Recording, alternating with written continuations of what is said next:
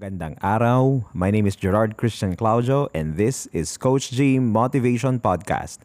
Tara, i-motivate kitang magnegosyo. Paano mo overcome ang pagiging mahiyain? Yan ang pag-uusapan natin sa episode 4. Straightforward ito ah. Behirang lumalago ang negosyo kung nahihiya ang may-ari. Kadalasan ng mga sinasabi ng karamihan, gusto ko ng negosyo na tao lang lalapit sa akin sa aking personal na observation ng mga nagsasabi niyan, madalas sa kanila nagsara na dahil kinain na ng competition. Nakakalungkot isipin na bawat isa sa atin ay malaki ang potensya ng paglawak ng negosyo pero mas pinili nating mahiya at kontrolin ang iniisip ng iba kaysa gawin ang negosyo ng tama. Nasabi ko to sa isa sa mga videos ko na nag-viral sa TikTok. Wala kang mararating sa buhay kung palagi kang nahihiya. Alam mo ba ang totoong dahilan kung bakit tayo nahihiya? Because we are so obsessed on what other people will say about us. Huwag mong sayangin ang angting talento at kakayahan na binigay sa iyo ng Panginoon. Dahil lang nahihiya tayo sa sasabihin ng ibang tao, alang-alang sa iyong pamilya. Alang-alang sa pangarap mo sa kanila.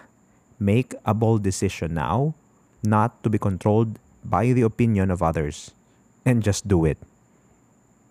Paano matatanggal ang hiya sa pagnenegosyo? Una, balik ka sa why mo. Anong abang purpose mo? Ba't mo siya sinumulan in the first place?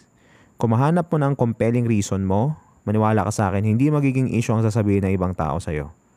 Ikalawa, laging tatandaan that selling is helping. Narinig ko to sa isa sa mga judges ng Shark Tank na si Mark Cuban. Mas mag-e-enjoy kang magbenta at magnegosyo kung alam mong hindi mo ito ginagawa para lang sa income, kundi para matulungan ng iba. And lastly, number three, just do it. Huwag i-overthink ang proseso. The more na mag-overthink ka, the more na magda-doubt ka. The more na magda-doubt ka, the less, the less ng action na gagawin mo. Kaya diretso mo lang. Huwag mong papayagan na ang sasabihin ng iba ang magkokontrol ng buhay mo dahil naniniwala ako sa iyo. Naway, lumago ang iyong negosyo.